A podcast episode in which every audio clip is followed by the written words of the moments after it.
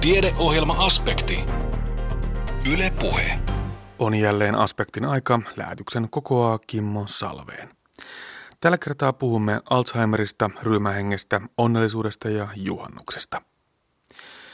Tuoreen suomalaistutkimuksen mukaan Alzheimerin tautiin sairastumisen alkua voisi lykätä 5-10 vuotta aktiivisella elämäntapaohjauksella. Professori Miia Kivipelto laskee, että tällä keinolla voisimme puolittaa muistisairaiden määrän maailmassa. Muistihäiriöitä voi siis ehkäistä hallitsemalla niiden riskitekijöitä. Muistisairauksien ehkäisyssä korostuvat paitsi terveelliset elämäntavat ja ruokavalio, myös tehokas elintapaneuvonta ja muistiharjoittelu. Tulevaisuudessa myös erilaiset lääkkeet sekä rokotteet saattavat astua entistä vahvemmin kuvaan mukaan. Anne Heikkinen jatkaa aiheesta. Haaseltavana on kliinisen geriatrian epidemiologian professori Miia Kivipelto. Puhutaan siis Alzheimerin taudin ennaltaehkäisystä, ei parantamisesta. Miksi näin? Vaikka meillä Suomessakin on se 130 000 muistisairauksista kärsivää potilasta. Viime vuosina on tullut selvemmäksi, että Alzheimerin taudin parantaminen on paljon haastavampi tehtävä kuin mitä ollaan edes kuviteltu. Ja ennaltaehkäisy on se, mihin nyt ollaan panostettu enemmän. Ennaltaehkäisyhän on toiminut hyvin sydän- ja verisuonisairauksien ja diabeteksen suhteen, ja Alzheimerin tauti muistuttaakin näitä sairauksia aika paljon. Eli se ennaltaehkäisy on hyvin tärkeää, vaikka sitten löydettäisiinkin se maaginen pilleri, joka sen taudin sitten parantaa. Niin, kummassa ne panokset nyt on siellä ennaltaehkäisyssä vai sen pillerin löytymisessä?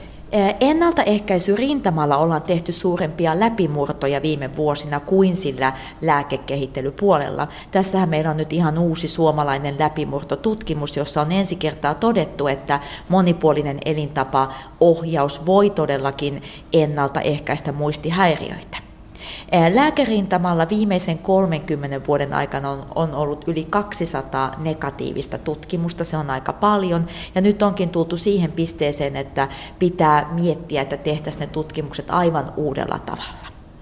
Eli paljon varhaisemmin kuin nyt on tehty. On havaittu tämmöisiä tiettyjä heikkouksia niissä aikaisemmissa tutkimuksissa, ja varmaan yksi on ollut juuri se, että ne lääketutkimukset, erityisesti tämä rokotetutkimus, on aloitettu aivan liian myöhäisessä vaiheessa, silloin kun se tautipatologia on jo edennyt pitkälle. Eli nämä kaikki uudet tutkimukset, nyt kohderyhmä on se hyvin varhaisen vaiheen Alzheimerin tauti. Mutta onko siis se nyt todettu, että näillä elintapatekijöillä voi ennaltaehkäistä Alzheimeria tai ainakin pienentää sen riskin määrää? Tämä meidän suomalainen uusi tutkimus toiseen sanoisin kuin viimeisen kovan näytön siihen, että todellakin monipuolisella muistijumpalla, liikunnalla, ravitsemusohjauksella, sydän- ja verisuonitautien riskitekijöiden hallinnalla voi merkittävästi pienentää sitä riskiä ja jopa ennaltaehkäistä. Puhun ehkä mielellään enemmän sen taudin myöhentämisestä, koska kaikissa tapauksissa se ihan ennaltaehkäisy kokonaan ei ole mahdollista. Mutta jos ei ole sitä taudin alkua pystyisi lykkäämään tuonnemmaksi 5 tai 10 vuotta, sillä olisi suuri vaikutus yksilötasolla, mutta myös koko yhteiskunnalle. On arvioitu, että tautimäärät tällöin puolittuisivat seuraavan 50 vuoden aikana. Aina kun puhutaan Alzheimerin taudin ja ylipäätään muistisairauksien ennaltaehkäisystä, niin vedotaan siihen sydän- ja verisuonisairauksiin ja niiden ennaltaehkäisyyn. Miia Kivipelto, mitä yhteistä sydämellä ja aivoilla on? Meidän tutkimuksen päätulokset voisi kiinteyttää sanomalla, että kaikki mikä on hyväksi sydämelle on myös hyväksi aivoille. Eli paljon on samoja riskitekijöitä siellä. Todellakin verenpaine, kolesteroli, liikapaino, diabetes, näiden hallinta jo keski-iässä on hyvin tärkeää. Mikä nyt sitten aivoilla olisi semmoista ihan spesifiä on ehkä tämä aivojumppa. Eli se on ollut mikä meillä tässä meidän suomalaisessa tutkimuksessa oli sitten lisänä, eli tämmöinen aivojen käyttö, aivojen haastaminen, aivojen jumppaaminen on hyväksi myös. Ja myös tämmöinen sosiaalinen aktiivisuus. Ravitsemus on myös, se on hyväksi tietenkin sydämelle, mutta erityisesti ikääntyvät aivot kaipaavat monipuolista ravitsemusta. Se oli tässä meidän interventiossa myös sellainen ehkä lisätekijä, joka me otettiin mukaan. Jos puhutaan prosenteista, niin tässä Finger-tutkimuksessa ne, jotka eivät olleet tämän tehostetun elämäntapaohjauksen piirissä, heillä oli yli 30% korkeampi riski sairastua. Onko se paljon vai vähän?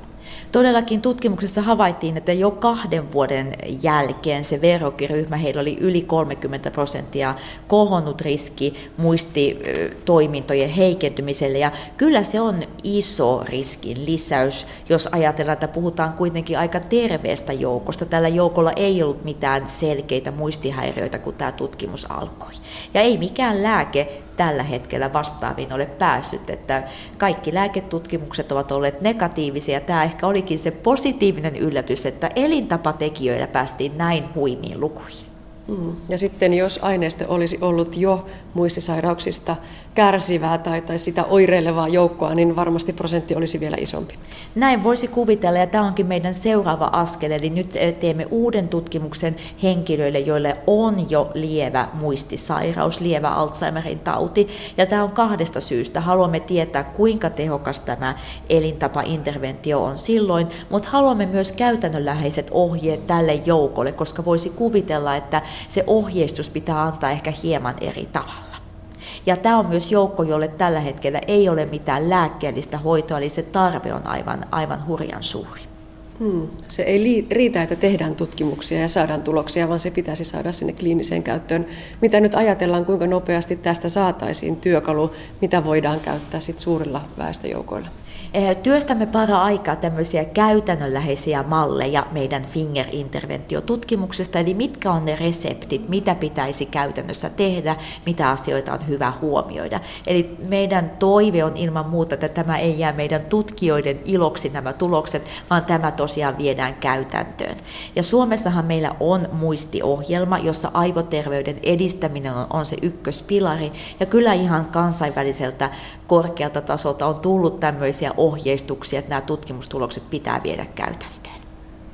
Muistisairauksia on pidetty ikääntyneiden ihmisten sairautena, mutta nyt tiedetään, että runsas joukko jo työikäisiä kärsii niistä. Miten nyt tämä porukka pitäisi ottaa tässä huomioon? Tämä on tärkeä asia, että se ei ole vain näiden vanhusten sairaus, vaan hyvin varhaisessa työiässäkin näitä oireita voi jo tulla. Ja ehkä etenkin meidän hektisessä tietoyhteiskunnassa stressiä on paljon, työpaineita on paljon, nämä oireet voi tulla varhaimminkin esiin. Eli on hyvä muistaa se, että muistista pitää huolehtia ja sitä pitää seurata koko elämänkaaren ajan. Ja samat ohjeethan pätee siellä varhaisessa vaiheessa kuin sitten myös myöhäisemmässä vaiheessa. Eli kyllä tämä kokonaisvaltainen terveellinen elintapa on tärkeä. Ja erityisesti ehkä työikäisille tämän stressin huomiointi, riittävät tauot, liikunta on hyvä muistaa.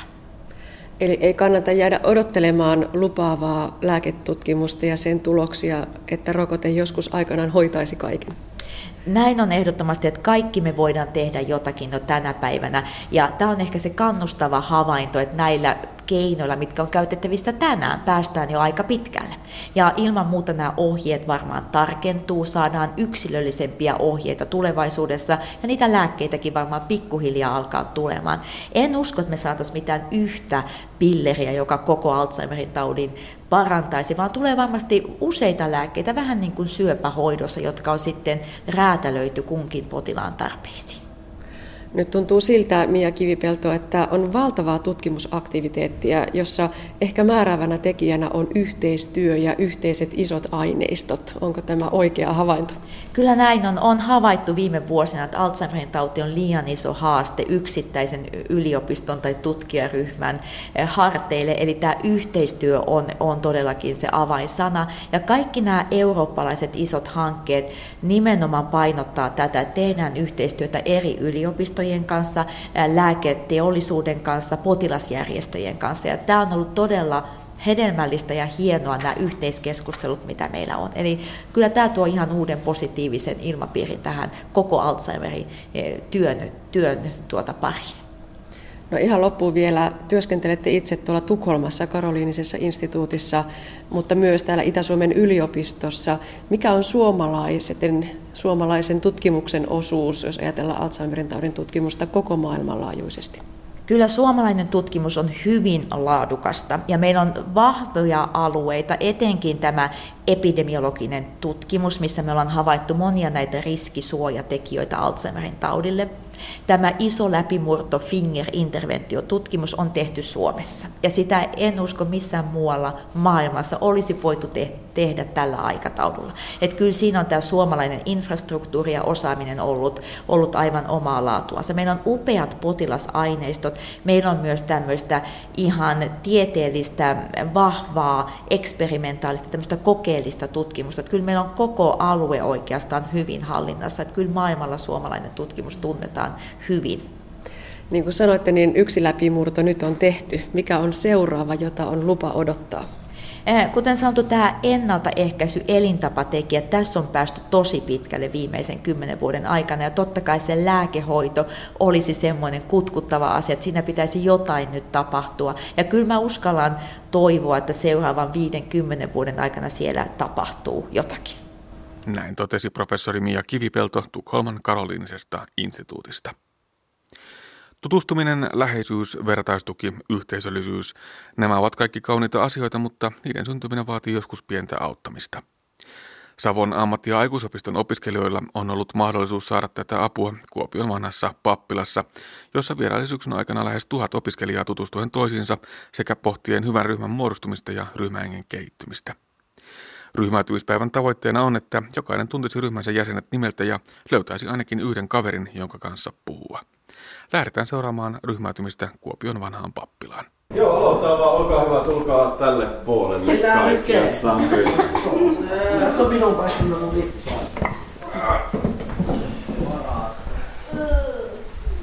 Se hyvä ympyrän tietää siis tässä vaiheessa siitä, että nyt kun kierrätät katsettasi, että sä näet silleen kurkottelematta jokaiseen ihmiseen, niin silloin ympyrä on hyvä. Joo. Oikein hyvää huomenta teille kaikille vielä yhteisesti ja tervetuloa tänne vanhaan pappilaan. Kiva, että olette näin ajoissa ja mukava, että olette koko ryhmä melkein täällä paikalla. Mä oon siis Panu ja on teidänkin koulun pappi eli kirkon työntekijänä siellä mukana, ja yksi mun toimipaikka, missä mä teen työtä, on tässä vanhassa pappilassa. Tää on silleen kuopiolaista aika mielenkiintoinen paikka, että tää on koko Kuopion vanhin talo, mitä täältä löytyy. Eli tää on rakennettu 1776. Siksi me pyydetään aina ihmisiä täällä ottamaan kengät pois ja tuolleen, että tästä talosta jäisi sitten meidän tulevillekin sukupolville vielä.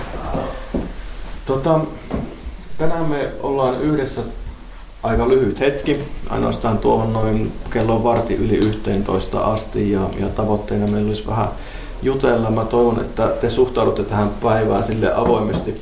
Tässä vaiheessa mulla on hyviä uutisia. Täällä ei leikitä mitään eikä kenenkään tarvitse pelätä, että joutuu millään tavalla nolaatuksi tai häväistyksi tai että joutuisi tekemään mitään epämukavaa, että tarkoitus on olla ihan niin kuin tälleen aikuisten kesken yhdessä. Mä oon kertonut kuka mä oon ja silleen, että musta olisi kiva kuulla, että ketä te ootte, ja ihan ensimmäisenä tälleen ryhmänä, että olisiko sellainen kysymys jotenkin paikalla, että mitä teistä niin kuin tulee, kun te valmistutte tästä koulusta? No. Kokkeja, tarjoilijoita, vastaanottovirkailijoita. Ja paljon teillä on tätä koulua nyt edessäpäin? 4 vuotta. Eli teistä tulee jotain muutakin? 12 tutkintoa. Ylioppilaita. Oletteko se kuullut se Anssi Kelan laulun Meistä tuli lääkäreitä, ja tehän täytätte yksinään jo sen, että teistä meistä tuli niinku ylioppilaita ja koko setti. Tuossa on ryhmäytymisen ensimmäinen sessio takana. Panu Pohjolainen, mitä tällä ryhmäytymisellä haetaan? No, kyllä mä ajattelin, että se lähtee ihan perusasioista, että me hetkeksi pysähdytään niin kuin ryhmässä tutustumaan toinen toisiin, ehkä vähän niin kuin uudessa ympäristössä ja uudessa tilanteessa. Tuo koulumaailma on aika hektistä ja oppitunneilla mennään mennään tilanteesta toiseen ja tutustuminen varmaan silläkin tavalla toimii, mutta tuntuu, että tässä niin kuin aika nopeasti pystytään niin kuin kuulemaan toinen toisesta, päästään vähän lähemmäksi ja toivon mukaan niin kuin mä ajattelen, että tämmöisen päivän jälkeen niin jokaisella olisi niin kuin, tai jokainen tuntisi toinen toisessa ryhmässä niin kuin nimeltä ja olisi ryhmässä ainakin joku, jonka kanssa tunnista voisi puhua ja jonka kanssa, josta voisi tulla sellainen niin kuin kaveriryhmä. Tuossa jo ennen kuin tämä varsinainen ohjelma alkoi, niin aika tuttavallisesti oltiin tuossa sohvilla makoilemassa, osa sylikkäin ja hyvin lähekkäinkin jopa, mutta miten paljon näissä eri ryhmissä on eroja? Valtavan paljon, että tänä syksynä tämä alkaa olla ryhmänumero 30, joka täällä käy, ja niin kuin yksilöt on ainutlaatuisia, niin on kyllä myös ryhmät, ja hyvin nopeasti ryhmästä voi tehdä jotain niin kuin päätelmiä sen toiminnasta. Joskus ne osoittautuu oikeaksi, joskus vääriksi, mutta se on niin kuin itsellä aina lämmittävän nähdä. Jos ryhmä tulee yhdessä ja jokaista kuullaan ja jokainen pystyy niin kuin luottavaisesti menemään niihin tilanteisiin, myös niin kuin siellä epämuodollisissa tilaisuuksissa. Ja mä ajattelen, että se on myös niin kuin työkalu, mitä niin kuin ryhmäohjaaja voi tämmöistä saada, että havainnoida vähän sitä ryhmää, kun se ei olekaan siellä luokkahuoneessa vaan vapaalla, että jääkö joku kenties yksin tai tuleeko joku, millaisia ilmiöitä siellä tapahtuu. Ja siksi toivotaankin aina, että ryhmäohjaaja on näissä mukana havainnoimassa sitä ryhmää ja ehkä myös itse jollain tavalla niin kuin, totta kai tutustumassa, mutta myös niin kuin, tulee niin kuin jollain tavalla ihmisenä myöskin tutuksille omalle ryhmälle. Niin, ryhmäohjaaja Marianne Honkonen, ryhmiä teillä varmasti tulee ja menee aika huimia määriä. Mitenkä helppo se on sitten ennättää ottaa koppi tällaisesta uudesta ryhmästä? No kyllähän se vie aina alussa sen omaa aikansa, että meillä on onneksi aina kun lukuvuosi alkaa, niin 3 päivää, milloin me saadaan olla ryhmäohjaajat ihan rauhassa ryhmän kanssa, että sinä aikana itse ainakin opin tuntemaan opiskelijat jo nimeltä. Ja semmoinen ensikosketus ja vähän pintaraapasu siihen, että ketä siellä on ja mistä päin opiskelijat tulee, niin tulee niiden 3 ekaa päivän aikana. Mutta jatkuvaa työtähän se on sitten, että säännöllisiä ryhmäohjaajan tuntia pitää lukuvuoden aikana ja henkilökohtaisia haastatteluja pidetään, että se kosketusryhmään säilyy. Niin, se ryhmän haltuottaminen ei välttämättä siksikään ole aina helppoa, että toisin kuin ehkä jossakin alakoulussa siellä on se oma turvallinen opettaja, niin sitä ryhmäohjaaja ei välttämättä ole niin paljon siellä arjessa mukana. Joo, se on ihan totta, että mä itsekään kun en opeta heitä, niin ryhmäohjaajan tunnit on tietysti hyvä, että niitä on, ja kyllähän tämmöiset tutustumiset täällä pappilassa on kullanarvoisia ryhmäohjaajalle, että täällä oppii tuntemaan kuitenkin opiskelijat ehkä vähän paremmin, ja sitten kun ollaan pois siitä oppilaitosympäristöstä, niin se tuo aina oman vivahteen tähän, ja ehkä opiskelijatkin uskaltaa olla vähän rennompia kuin siellä koulussa luokkatilanteessa. Niin, oppilaitospastori Panu Pohjolainen, miksi kirkko on periaatteessa tässä mukana, eli sinä olet pastori ja ollaan täällä vanhassa pappilassa. Miksi tämä ei tapahdu kouluun? Niin, minut on osoitettu työhön tänne niin kuin oppilaitoksille opiskelijoiden ja niin kuin henkilökunnan niin kuin hyvinvoinnin ammattilaiseksi sinne. Ja mä oon niin kuin todella kiitollinen siitä, että me kirkkona saadaan olla yhteistyökumppanina tässä tilanteessa, jossa niin kuin luodaan yhteisöllisyyttä. Yhteisöllisyys on sellainen sana, joka helposti niin kuin jotenkin kajahtaa juhlapuheissa komeasti, mutta sitten kun sitä ruvetaan miettimään, mitä se oikeasti on, niin niitä vastauksia on vähän vähemmän. Tässä mä ajattelen, että me saadaan olla rakentamassa yhteisöä. Ja toisaalta myöskin mä niin kuin ajattelen, että kirkko tuntuu olevan hyvin luonteva niin kuin yhteistyökumppani asia tämmöisessä tilanteessa, jossa puhutaan siitä, että mitä se opiskelijan oma hyvä elämä voisi olla ja mitä tavoitteita on ja miten rakentaa sellaista yhteistä hyvää ja turvallista niin kuin oppilaitosilmapiiriä. Niin sanotkin tuossa aikaisemmin, että tyytyväinen voi olla jo siihenkin, että jokainen löytää sen ryhmäytymissession jälkeen jonkun tutun, jonka luokse voi sitten hakeutua. Miten se saadaan aikaan? Miten se ryhmädynamiikka ja yhteisöllisyys muodostetaan? No kyllä Pitää sanoa, että kiitos kuuluu näille nuorille, että vuosi vuodelta mä niin kuin häkeilyn ja ihmettelen sitä, miten avoimia opiskelijat on näissä ryhmäytymistilanteissa, että pienen tutustumisen jälkeen kerrotaan niin kuin hyvin niin kuin,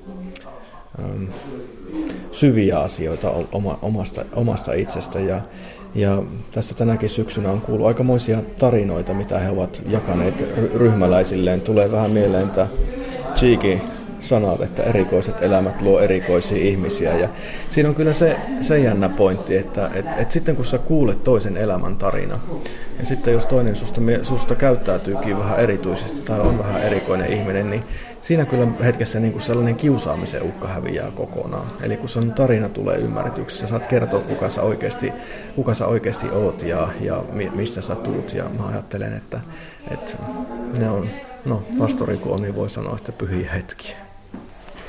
Hirvimaa ja Marianne Honkonen, mitenkä kuvittelette, että tällainen vaikuttaa esimerkiksi tuohon kiusaamisriskiin?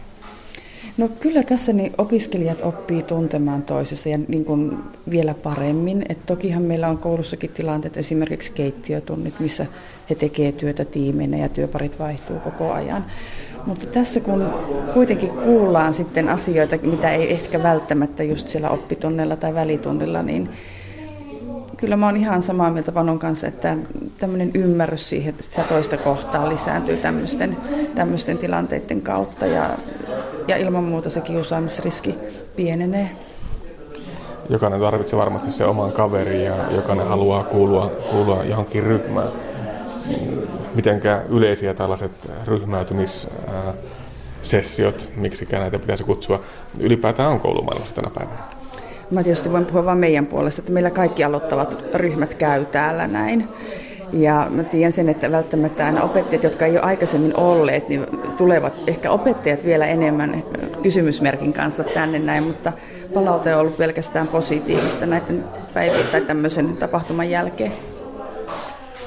Ajattelen tässä monella tavalla niin kuin meidän oppilaitoksen ja kirkon yhteistyö toimii, että jokainen tiedetään, että ensimmäinen syksy on opiskelujen aloituksessa niin kuin kriittistä aikaa sen suhteen, miten opiskelut lähtee käyntiin ja kiinnittyykö nuori ryhmä, ja yhä enemmän aletaan ymmärtää, että se ensimmäisen syksyn kiinnittyminen ei niinkään ehkä tapahdu pelkästään siihen oppilaitokseen tai siihen ammattiin, mihin ollaan valmistumassa, vaan ennen kaikkea siihen ryhmään, ja että me saadaan olla tukemassa niitä niinä hetkinä, niin se on niin kuin kullan arvosta.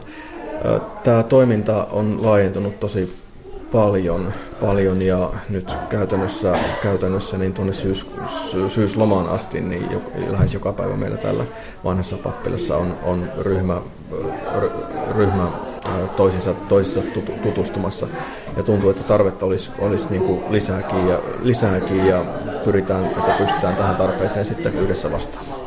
Tällä kertaa ryhmäytymässä ovat siis Savon ammatti- ja aikuisopiston hotelli-, ravintola- ja catering-alalle opiskelevat kaksoistutkinto-opiskelijat. He siis suorittavat ammatillisten opintojen ohella myös lukiotutkinnon. Mitä opiskelijat sitten itse pitävät tällaisista ryhmäytymishetkistä? Tähän vastaavat seuraavassa opiskelijat Janna Miettinen ja Hanna-Riikka Kantelinen. No mun mielestä tämä meni tosi mukavasti, ja sitten kun meillä on muutenkin niin kuin mukava ryhmä ja on tutustunut tosi moniin ihmisiin silleen, jotenkin ainakin, niin sitten tykkäsin ainakin minä. Niin tämä teidän ryhmä näytti jo ennen tämän hetken alkua jo aika hyvin yhteen hitsautuneelta. No se on hitsaantunut, kun just ollaan montako viikkoa meillä ollut koulua. Monta. Niin ollaan oltu lähes koko ajan vaan yhdessä, niin se on aika helposti. Itse on tullut yhteen. Mitä te saitte tästä ryhmäytymishetkestä? No siis mä just sitä, että niinku monista ihmisistä, jotka välillä on ollut hiljaa, niin nyt silleen oikeasti silleen puhuu kumminkin. Ja uskalsi silleen olla. Niin, pääsitte tutustumaan näihin ihmisiin, joita ette vielä ehkä välttämättä niin tunne. Niin, ja oppimaan, niinku, että mitä esim. Harrastaa tai sellaisia asioita, mitä ei tullut muuten vielä esiin. Ja sitä kautta löytyy varmasti myöskin niitä yhteisiä tekijöitä. Tarvitaanko tällaisia koulussa enemmän? No siis, joo, mun mielestä voisi oikeasti olla just tämmöisiä, niin kuin, että ei hypitä jonkun ponipelin kanssa, vaan siis silleen, että oikeasti jutellaankin, jotta, että niin kuin oppii tuntemaan oikeasti, eikä sitä vaan, että mitenkä sä pompit siinä ponipelissä. Tai siis niin. Niin. Onko tämä paikkana sitten hyvä? Pääsette pois sieltä kouluarjesta. Oliko sinulle mitään vaikutusta tähän, että jos tämä tehtäisikin koululla? No olisi siinä ollut varmaan vähän eroa. Sitten se olisi ollut vain sitä koulua ja sitten silleen. Ja sitten muutenkin, kun tämä on tämmöinen tunnelmallinen ja tämmöinen mukava, ja sitten kaikki sai tossutkin ja tälleen, niin paljon mukavampi ympäristö. Nyt tässä olisi yksi tehtävä siihen liittyen. Sä voit miettiä itseäsi tämän ryhmän jäsenenä ja sitten myöskin yleensä semmoisessa ryhmätilanteessa. Eli kun sä meet johonkin uuteen ryhmään, tai mikä on se sun vahvuus, mitä sä tuot niihin ryhmiin, noin yleensä. Kun näitä kortteja katsoo, joku on sanonut, että mulla on noin kaikki, no varmaan se on semmoista sovellusta vaatimattomuutta, että varmaan voi, ja tavallaan tai toisella ne kaikki varmaan meistä löytyy, mutta voisit niinku miettiä, että mikä se on, ja voit nousta kohta ja katsella ja valita sitten kortin. Jos joku toinen just nappaa sun edestä sen kortin, niin voit sitten sopia, että käytät sitä samaa korttia. Mutta jokainen ottaa yhden kortin ja katselkaa ensin rauhassa, kaikki varmasti näkee ne, ja sitten mä annan kohta luvan, niin voitte ruveta niitä itsellenne ottamaan. Olkaa hyvä ja nouskaa ja tiedetään. Miten tärkeää se on, että näistä nuorista löytyy näitä vahvuuksia, ihan nuorten itsensä, mutta myöskin tuon ryhmän kannalta? Varmaan me tiedetään, että tuo on aikaa, jolloin oma identiteetti kypsyy niin kuin kovaa vauhtia ja oma itse niin kuin hahmottuminen ja aikuiseksi kasvaminen on vauhdilla, ja mä ajattelen, että me halutaan niin kuin olla yhdessä löytämässä niitä vahvuuksia nimenomaan, millä niin kuin selvitä niin kuin kouluelämän haasteista ja ihan niin kuin elämän haasteista. Mun työkaverini tästä yksiköstä on sanonut, että tämmöinen ryhmä on aina niin kuin nyyttikestit, että jokainen tuo siihen paikalle niitä omia tuomisia, ja niistä voi poimia. Kyllä se mielikuva mulla elää niin kuin edelleen voimakkaasti, ja jotain semmoista koen kyllä, että tänäänkin tämän ryhmän kanssa tapahtuu. Teiltä löytyi ne omatkin vahvuudet sieltä. Mitäs ne on, Marianne? Ai, mikä minun vahvuus oli? No, mä oon tämmöinen takapiru mielelläni. Miten tärkeää se on, että näitä takapiruja löytyy? Se on varmaan ryhmyrille kuitenkin ihan myöskin hyvä ominaisuus. No joo, kyllä mä haluan antaa opiskelijalle kuitenkin, että opiskelija on estraadilla ja mä siellä taustalla vaikutan, että opiskelijalla se opiskelupolku olisi mahdollisimman hyvä, ja annan kaiken tuen sitten siihen ja tuupin takaa sitten eteenpäin. Panu taas on löytänyt itsestään tällaisia kärsivällisempiä puolia. Niin, kyllä se totta on, että kaiken sen hektisyyden ja kvartaalimaailman keskellä mä oon tosi onnellinen, että saa edustaa instituutiota, joka on niin kuin läsnä hetkessä, mutta myös jollain tavalla, jolla ei ole kiire. Koulun käytävillä kysytään multa, että onko pappi ollut kiireinen, niin mä sanon, että olisi aika traagista, jos ikuisuuden ammattilaisilla olisi kiire. Liian kiire kohdata toista ihmistä. Niin, mitä tärkeää sanoa, että tällaisia rauhallisempia hetkiä ja breikkejä löytyy myöskin sinne opiskeluarkeen. Kyllähän tämä on tosi helpottavaa ja vapauttavaa, että tähän saa käyttää ihan rauhassa aikaa, ja sitten ei ole kiire, ei ole välitunti paina päälle eikä ruokavuoro, että nyt täytyy just tähän hetkeen lopettaa 5 minuuttia aikaa, että saadaan rauhassa keskustella ja on aikaa tauolle ja on aikaa rauhassa lopettaa tämä näin. Tässä nämä nuoret ovat siis kaksoistutkinnon suorittajia ja varmasti hyvin erilaisista lähtökohdista ja erilaisille aloille suuntautuvia opiskelijoita täällä käy. Tosiaan, niin kuin jo vähän sivuttiinkin sitä, näissä ryhmissä on varmaan aika paljon eroja. Niin, ryhmissä on eroja ihan sen suhteen, mitä he opiskelevat ja mistä ikäluokasta he tulevat. Että kun peräkkäisinä päivinä saattaa olla ryhmä 15-16-vuotiaita, suoraan yläkoulusta tulleita, tai sitten joku aikuisryhmä, jossa jokaisella on takana jo ehkä useampikin tutkinto ja paljon elettyä elämää, ja totta kai se näkyy näissä tilanteissa, jossa ollaan kuitenkin aika niin kuin ihmisen iholla, mutta se on totta kai tämän työn parhaita puoliakin, että on aika etuoikeutettua saada olla yksi päivä mukana yhden ryhmän elämässä ja saada heiltä jotain ja toivottavasti pystytään myös jotain antamaan. Miten paljon ne metodit sitten poikkeaa erilaisten ryhmien osalta? Millä tämä homma hoidetaan? Mä kerroin tästä yhdelle toisen alan ihmiselle ja sanoin, että pääasia. Me yleensä aloitetaan sille, että istutaan rinkiin ja mä kerron kuka on ja kysyin, että mitä teille kuuluu, niin hän kysyi, että mikä menetelmä tuo on. Mä ajattelin, että kyllä se ehkä taitaa olla tällainen ihmiskunnan vanha viisaus, että on hyvä istua alas ja esitellä itsensä ja kysyä mitä kuuluu. Onneksi sitä ei ole vielä tuotteistettu tai kaupallistettu. Näin totesi oppilaitospastori Panu Pohjolainen. Hänen lisäkseen edellä kuultiin ryhmäytymisessä mukana olleen luokan ryhmänjohtaja Marianne Honkosta Savon ammatti- ja aikuisopistosta. Toimiko onnellisuus elämän päämääränä? Filosofiakahvilassa Kuopiossa puhuttiin syksyllä hyveistä ja onnellisuudesta. Frank Martela Aalto-yliopistosta ja Filosofia-akatemiasta puhui Filosofiakahvilassa otsikolla Onnellisuudet ja hyvä elämä. Martelan mielestä meidän pitäisi luopua kokonaan niin onnellisuuden käsitteestä, mutta myös onnellisuuden tavoitteesta. Annetaan Martelan jatkaa. Tällä kertaa hän paljastaa myös elämän tarkoituksen.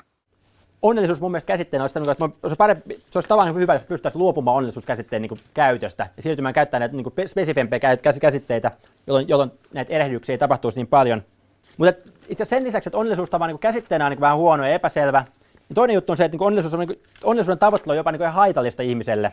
Et ensinnäkin tavallaan siitä, että ihmiset usein, että jos ihmiset tavoittelee onnellisuutta, niin useimmiten tavoittelee sitä niin vääristä paikoista. Et jos ihmiset ajattelee onnellisuutta, ajattelee niin nopeita autoja, se on muita juttuja, ja ne on just tämmöinen paikka, mistä onnellisuutta ei saavuta.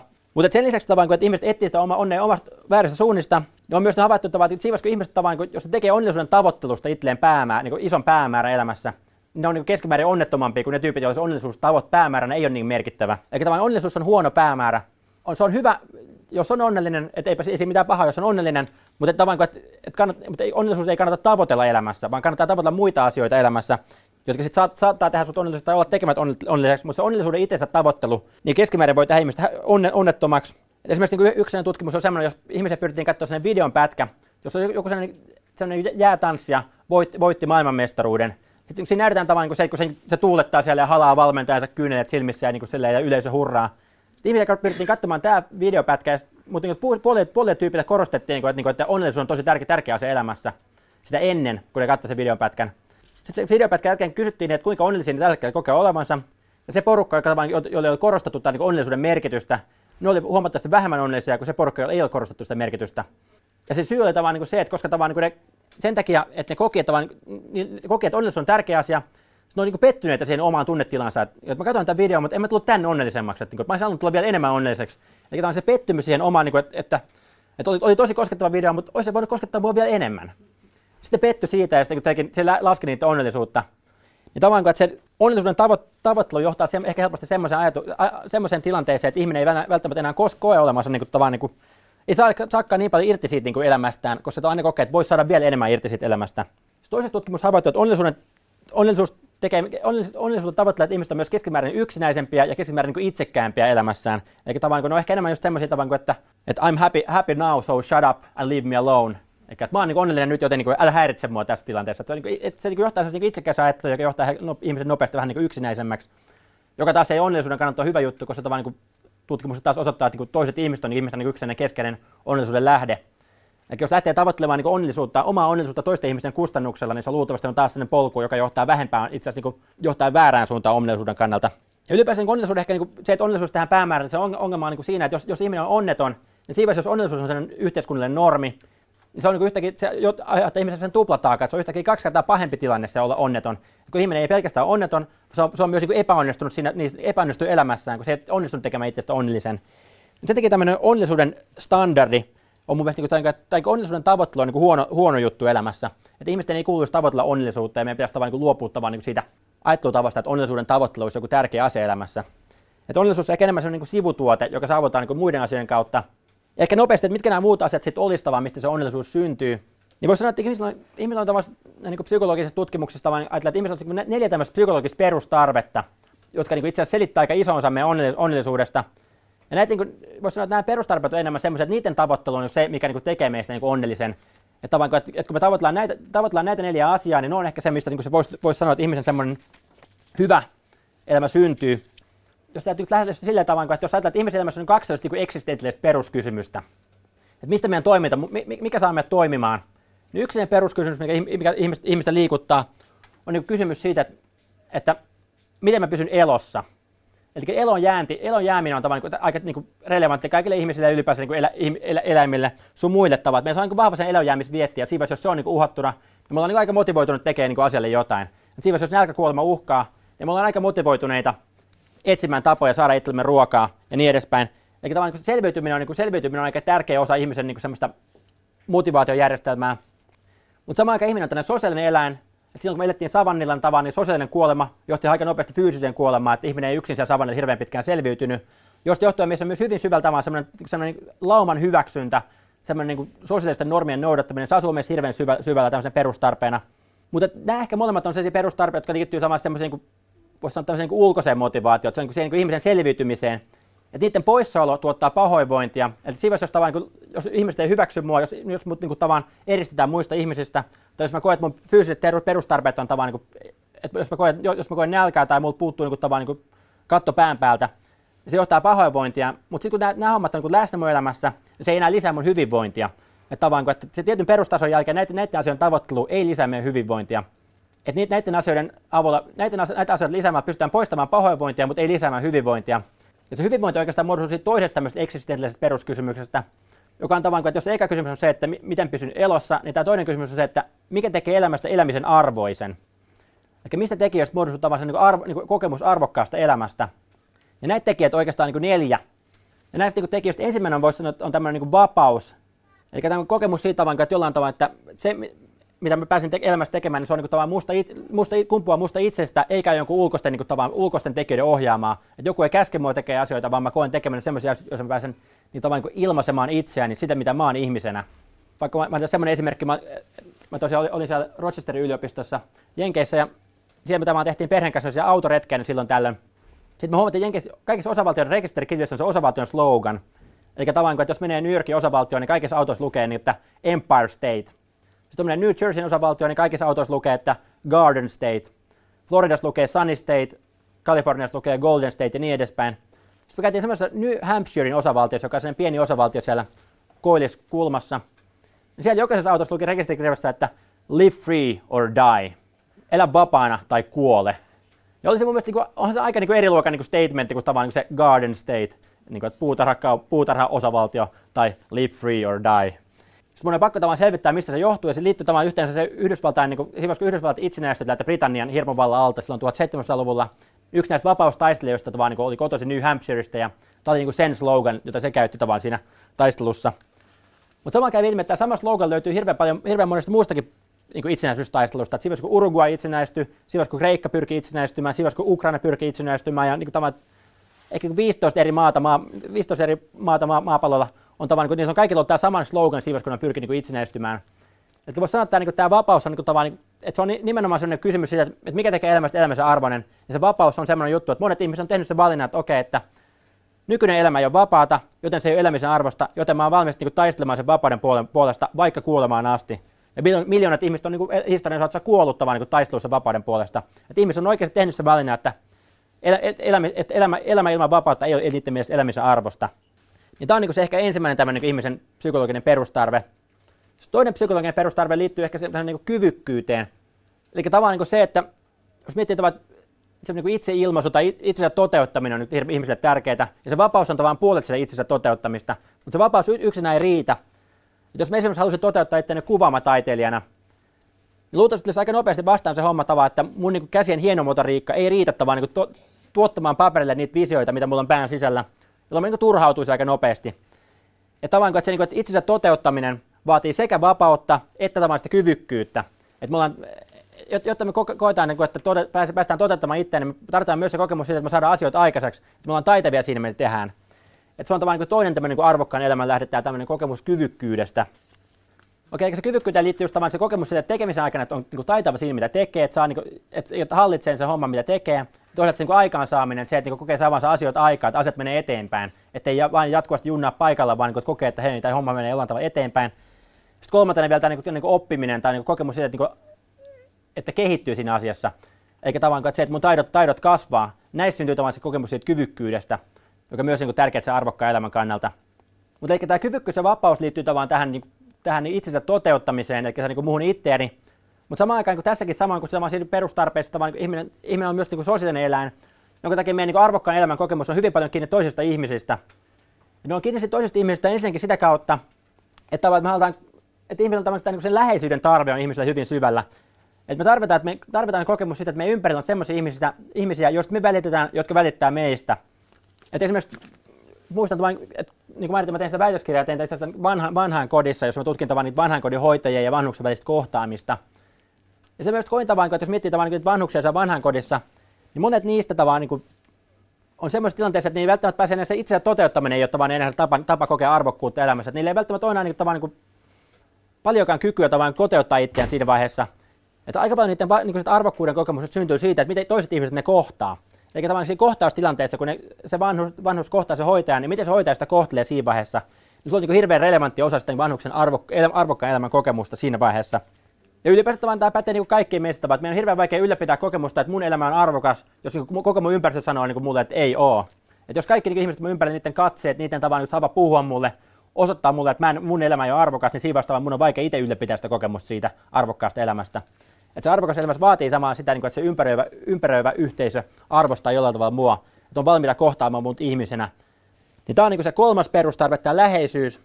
Mutta sitten vielä tavallaan, että se toisiin ihmisiin liittyy, niin me ei haluta pelkästään kokea että läheisyyttä toisiin ihmisiin kohtaan, niin me halutaan pelkästään, että muut ihmiset välittää meistä, vaan me halutaan myös kokea jollain tavalla, että me pystytään jollain tavalla antaa jotain niille toisille ihmisille.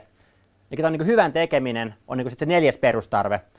Eli vapaus, kyvykkyys, läheisyys ja hyvän tekeminen. Tämä hyvän tekeminen siis tarkoittaa siis sitä, niin kuin kokemus siitä, että se mitä mä teen tuottaa jollain tavalla positiivista arvoa muille ihmisille ja ainakaan se ei haittaa toisia ihmisiä. Et ihmisiä on hirveän vaikea elää semmoisessa tilanteessa, jos ne kokee tavallaan, että se mitä mä teen jollain tavalla niin tuottaa vahinkoa muille ihmisille. Et se on niin semmoinen tilanne, joka johtaa aika nopeasti semmoiseen niin psykologiseen ristiriitaan ja semmoiseen erilaisiin defensseihin. Mutta toisaalta sitten taas siitä on paljon tutkimustietoa, että siinä kun ihminen kokee, että mä pystyn tekemään jotain hyvää toiselle ihmisille, se vahvistaa ihmisten hyvinvointia. Yksi hauska tutkimus on semmoinen, josta vaan annettiin tyypille $20 käteen aamulla. Sitten niin puolet tyypille sanottiin, että käytetään $20 ittees, että osta ittees jätski tai jotain muuta. Sitten puolet tyypille sanottiin, että käytetään $20 johonkin toiseen ihmiseen, että osta kaverille jätski. Sitten näille tyypille sorittiin sitten 6 iltapäivällä ja kysyttiin, että miltä se nyt tuntuu. Sitten kävi ilmi tavallaan, että, ihmiset olettiin tavallaan, että se porukka, joka käyttänyt $20 itteensä, olisi onnellisempia. Mutta itse asiassa kävi ilmi, että se on päinvastoin, että tavallaan se toiselle ihmiselle se $20 käyttäminen johonkin toiseen ihmiseen teki ihmiset enemmän niin onnelliseksi kuin se $20 käyttäminen itteensä. Koska tavallaan, että jos mä ostan itselleni jätskin, niin sen jätskin tuottama onnellisuuspiikki kestää just sen yhtä pitkään kuin se jätski kestää. Siinä kun jätskin paperi lentää roskekseen, niin myös se mun niin onnellisuuspiikki on niin ohi. Kun taas se lämmin tunne, mikä syntyy siitä, että mä oon niin auttanut toista ihmistä, se on niin tavallaan kestää pidempään ja jatkuu myös, niin että se kantaa siihen niin iltaan asti. Niin sen takia tavallaan usein niin sellainen paras investointi, mitä voi tehdä niin oman onnellisuudensa kannalta, on niin se, että investoi niin toisiin ihmisiin tavalla, että jos teillä on rahaa ja miettii, miten rahalla tehdä itsenne onnelliseksi, niin tyhmin juttu on ostaa jotain materiaalisia juttuja, ostaa jotain tavaroita, niin se harvoin tekee ihmisen onnelliseksi. Niin astetta parempi juttu on käyttää se rahaa johonkin tämmöisiin elämyksiin, mutta kaikkein paras on käyttää se rahaa johonkin elämyksiin jonkun kaverin kanssa. Ja niin kuin, ei pelkästään se, että mä koen jonkun elämyksen, vaan niin kuin, että mä käytän sen rahan siihen, että minä ja joku muu kokee sen elämyksen. Ja tämä on ehkä niin kuin näin paras tapa investoida rahaa oman onnellisuuden kannalta. Joo, että nämä on tosiaan niin ne neljä perustarvetta. Ja siis niin ideana siis, että sitä on, niin kuin, että sitä on tutkittu esimerkiksi, oli sellainen tutkimus, jossa pyrittiin tavallaan collegeen lopettavia nuoria tavallaan, niin pyrittiin arvioimaan, että minkälaisia päämääriä niillä on elämässä. Ja kuinka tärkeää ne kokee erilaiset päämäärät. Sitten niillä annettiin sellaisia niin ulkoisia päämääriä kuin money, fame, image, raha, maine, ulkonäkö. Pyrittiin arvioimaan, että kuinka tärkeät nämä päämäärät on niille elämässä. Sitten toisaalta niille annettiin just näihin psykologisiin perustarpeisiin liittyviä päämääriä, että hyvän tekeminen, henkilökohtainen kasvu, hyvät ihmissuhteet. Sitten arvioitamaan, kuinka tärkeät nämä päämäärät on niiden omassa elämässä. Sitten mentiin vuosi eteenpäin ja nämä tyypit, kun tyyppiin hoidettiin yhteyttä, ja ne täytettiin uudelleen tämmöisen kyselylomakkeen. Sitten kysyttiin ensinnäkin, että kuinka paljon on saavuttanut näitä päämääriä. Sitten kävi siinä vaiheessa ilmi, että sitä saa mitä tilaa. Eli tavallaan, että ne päämäärät, mitkä tyypeille on tärkeitä, noin myös niitä päämääriä, joita ne keskimäärin on saavuttanut. Eli ne tyypit, joille raha oli tärkeitä, oli keskimäärin saavuttanut enemmän rahallisia päämääriä kuin muut tyypit. Ja ne tyypit, joille hyvät ihmissuhteet oli tärkeitä, kokee, että vuoden aikana niitä ihmissuhteet oli mennyt syvempään suuntaan kuin muut tyypit. sitten katsottiin niitä hyvinvointivaikutuksia, niin kävi ilmi tavallaan, että nämä ulkoiset päämäärät, että se, että on saavuttanut näitä ulkoisia päämääriä, rahaa, mainetta, ulkonäköä, niin se ei ole lisännyt ihmisten onnellisuutta pätkääkään. Niin, että hyvinvointi ei ole lisääntynyt lainkaan, mutta sen sijaan jopa niiden pahoinvointi on vähän lisääntynyt. Eli tämmöiset tyypit kun koki vähän enemmän negatiivisia tunteita, enemmän ahdistusta, enemmän fyysisiä oireilua kuin päänsärkyä. Että vaikka ne on saavuttanut näitä itselleen tärkeitä päämääriä, niin se ei lisännyt onnellisuutta yhtään. Mutta sen sijaan nämä sisäiset päämäärät, eli tämä niin hyvät ihmissuhteet, hyvän tekeminen, henkilökohtainen kasvu, niin niiden saavuttaminen lisäsi merkittävästi ihmisten onnellisuutta.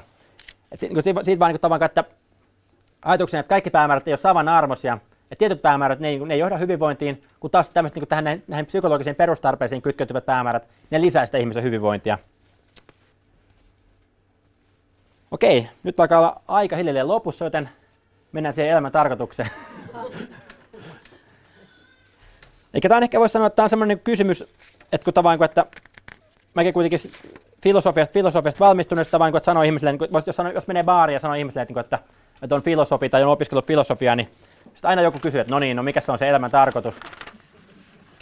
Ja sitten niin aika nopeasti päätti, että on hyvä olla joku se niin nopea vastaus siihen tilanteeseen, että niin saa se homma. Niin sitten me kehitetään tämmöisen niin yhden lauseen vastauksen. Että on tavallaan aina tyyppiä, että kysyy, niin kuin, että no niin, että haluatko niin yhden lauseen vastauksen vai haluatko 2 tunnin luennon. Sitten onneksi niin tavallaan halusi yhden lauseen vastauksen, koska me itsekään siellä baarissa ehkä sitä 2 tunnin luentoa jaksanut pitää. Mutta okei, se yhden lauseen vastaus mulla pitkään on tämmöinen, että elämän merkitys syntyy siitä, että tekee itsestään merkityksellisen muille ihmisille, joka niin näistä psykologisista perustarpeista niin liittyy just siihen läheisyyteen ja hyvän tekemiseen. Eli ajatus siitä tavallaan, että se elämän merkitys syntyy toisten ihmisten kautta sitä, että on ihmisiä, jotka välittää musta, ja toiset on ihmisiä, joiden tämä elämään vaikuttaa jollain myönteisellä tavalla. Ja tämä on just myös se Martin Seligmanin tavan vastaus, että Martin Seligman totesi näin, että a meaningful life is one that joins with something larger than we are, and the larger that something is, the more meaning our lives have. Eli merkityksellinen elämä on semmoinen, joka kytkeytyy johonkin meitä itsemme isompaan. Ja mitä isompi tämä joku juttu on, sitä merkityksellisempi meidän elämä on. Ja taitaa vaan se pitkään mun ajatus siitä merkityksellisestä elämästä. Sitten itse asiassa mä luin William Damon, semmoinen psykologian professori, niin se oli eri mieltä tässä hommasta. Mä luin sen kirjan ja siitä mä tajusin, että itse asiassa tämä ei välttämättä riitä se pelkästään se tämä puoli.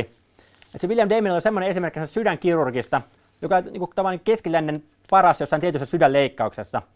Eli tavallaan, että voisi sanoa näistä psykologisista perustarpeista, että se kyvykkyys on tosi korkealla tasolla ja myös tavallaan se hyvän tekeminen on tosi korkealla tasolla, että se menee aamulla töihin, tekee 3 leikkausta, tulee kotiin, se on, että no niin, taas pelastin 3 ihmishenkeä. Et tavallaan siinä mielessä ei paljon merkityksellisempää työtä voisi olla olemassa kuin tavallaan tämmöinen sydänkirurgin työ. Mutta samaan aikaan se tyypillä on joka aamu on vaikeampi päästä sängystä ylös ja päästä sen työpaikalle, että se alkoi vihata sitä omaa työtään. Ja se alkoi vihata sitä omaa työtään sen takia, että se koki tavallaan, että se ei lopulta ollut se tapa, mitä haluaa toteuttaa itseään. Että se oli päätynyt lääkäriksi sen takia, että se vanhemmat oli lääkäreitä, että se oli vähän ajautunut siihen suuntaan, että ei se ole lukioikäisenä hirveästi miettinyt, että se oli mennyt sen samaa polkua kuin vanhemmat ja ajautunut sinne alalle, koska se oli arvostettu ala ja niin edespäin. Mutta se koki jossain vaiheessa, että, se, miten se haluaa elämässään tehdä, niin ei se kuitenkaan ole tämä kirurgia, vaan se haluaa toteuttaa itse jollain toisella tavalla. Eli se itsensä toteuttaminen puuttui siinä hommassa. Eli tavallaan, että sen lisäksi, että se merkityksen elämä vaatii tavallaan sitä toisen ihmisen, se vaatii myös sitä yhteyttä siihen omaan itseensä. Et niin kuin Oscar Wilde on todennut, että on parempi olla oma itsensä, koska kaikki muut ovat jo varattuja. Eli tavallaan ihminen voi olla väärässä roolissa, että ihminen voi tehdä jotain tosi hienoa juttua, mutta se voi kokea, että ei tämä ole se mun juttu, että tämä on jonkun muun unelma, tai joku muu olisi tavallaan tässä hommassa tavallaan täysin onnellinen, mutta tämä, että mun elämä on jossain muualla. Ja sen takia se elämän merkitys pitää olla myös, että se vaatii sitä, sekä sitä itsensä toteuttamista, että tavallaan sitä yhteyttä toisiin ihmisiin. Eli tällä hetkellä mun se vastaus baarissa on tavallaan, että siinä on 2 osaa, että elämän merkitys tulee siitä, että tekee itselleen merkityksellisiä asioita, eli tämä on se itsensä toteuttaminen siten, että tekee itsestään merkityksellinen muille ihmisille, eikä se yhteys toisiin ihmisiin.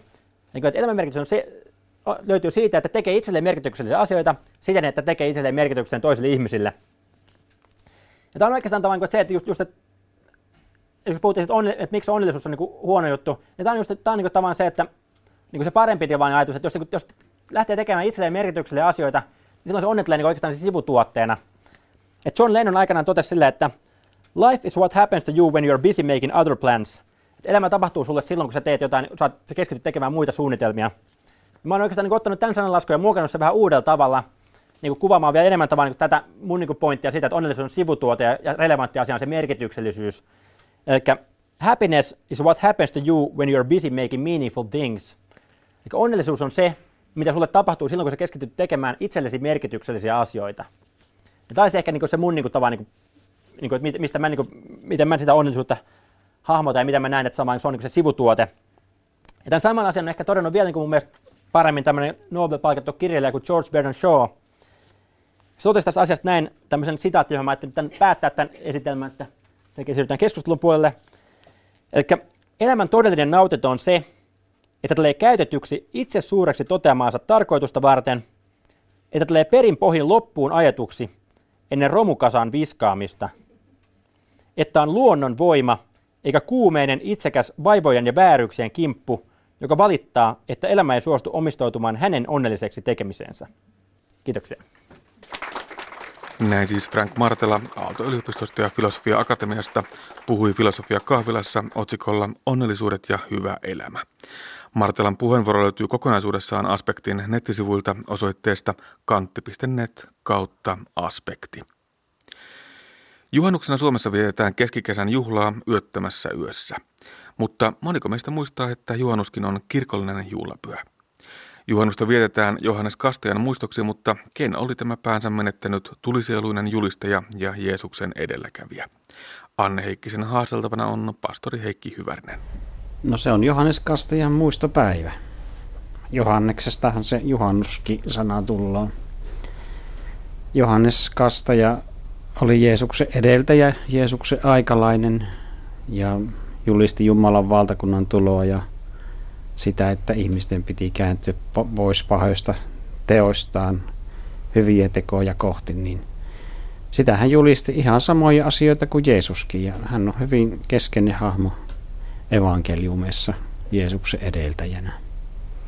Mitä luulet, kuinka hyvin meillä on tiedossa ja muistissa se, että juhannuskin on yksi kirkollinen juhlapyhä? Monesti se yhdistyy tosiaan keskikesän juhlaan ja kaikkeen muuhun kuin niihin kirkollisiin arvoihin ja asioihin. No, tuskinpä siellä kesämökillä itsekään hirveästi juhannuksena on se Johannes Kastaja mielessä, kun saunotaan ja vietetään kokkojuhlia. Mutta sillä on kristillinen merkitys. Johannes Kastaja syntyi puoli vuotta ennen Jeesusta Luukkaan evankeliumin mukaan ja siitä juhannuksestahan on puoli vuotta joulua. Puhutaan vielä Johannes Kastajasta. Kuka hän oikein oli? Se oli semmoinen hän oli hyvin erilainen kuin Jeesus. Hän paastosi, oli autiomaassa,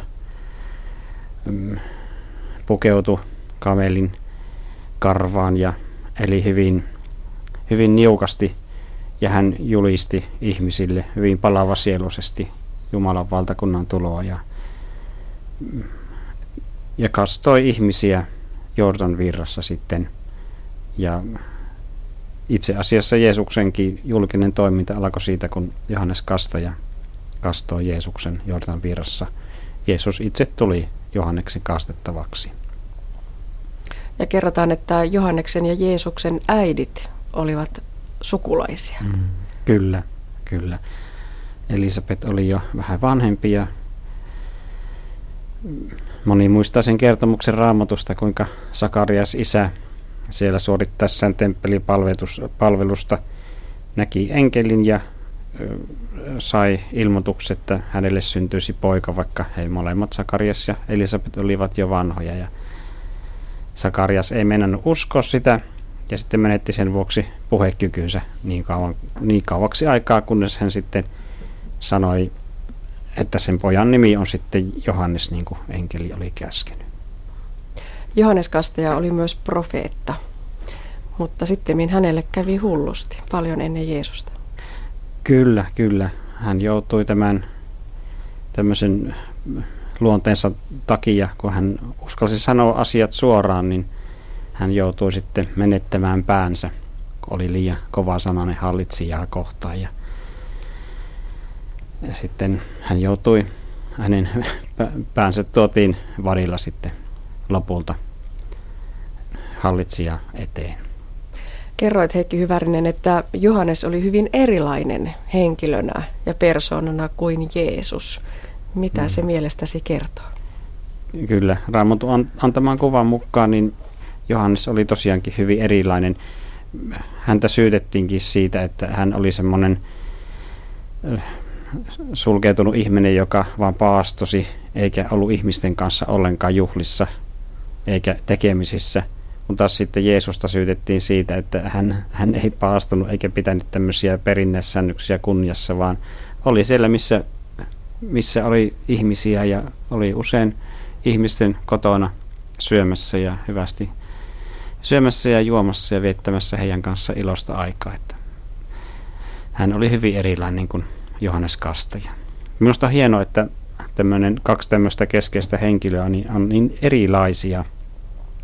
Ei meidän ihmistenkään eikä kristittyjen tarvitse olla samanlaisia. Että toiselle on luonteen omasta, että hän on enemmän yksin ja mietiskelee ja haluaa tehdä tietyllä tavalla asiat. Ja toinen taas sitten tykkää olla enemmän ihmisten kanssa ja välillä myös iloitakin toisten ihmisten kanssa elämästä. No entä millä tavalla juhannus näkyy siellä kirkossa? Millainen on juhannussunnuntain kirkkopyhä? No kyllähän se keskikesän juhla myös kirkossa hyvin paljon on. Että on se Johannes Kastaja tietysti siinä semmoisena Jeesuksen edelläkävijänä ja tämmöisenä suurena uskonmiehenä esillä, mutta kyllä siinä meillä kirkossakin painottuu paljon enemmän tämä keskikesän juhla ja tämä luonto, kaikki se luonto, mikä juhannuksena on parhaimmillaan Suomen kesässä, vaikka se joskus niin vähän viileitä on niin kuin viime juhannuksena, mutta se on kaunista.